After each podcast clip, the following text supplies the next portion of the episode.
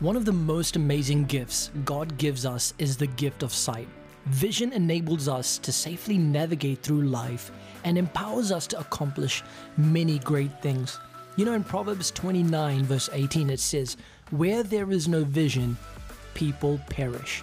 The Bible says that people lacking in spiritual vision perish, they dry up, they fail to experience all that God has for them, and they stumble their way through life with little or no hope, purpose, or direction. What a sad way to live.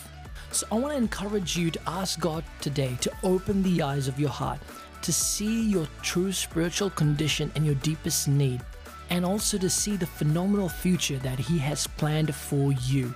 This is Joshua Singh, and you can find out more information about me on joshuasingh.com.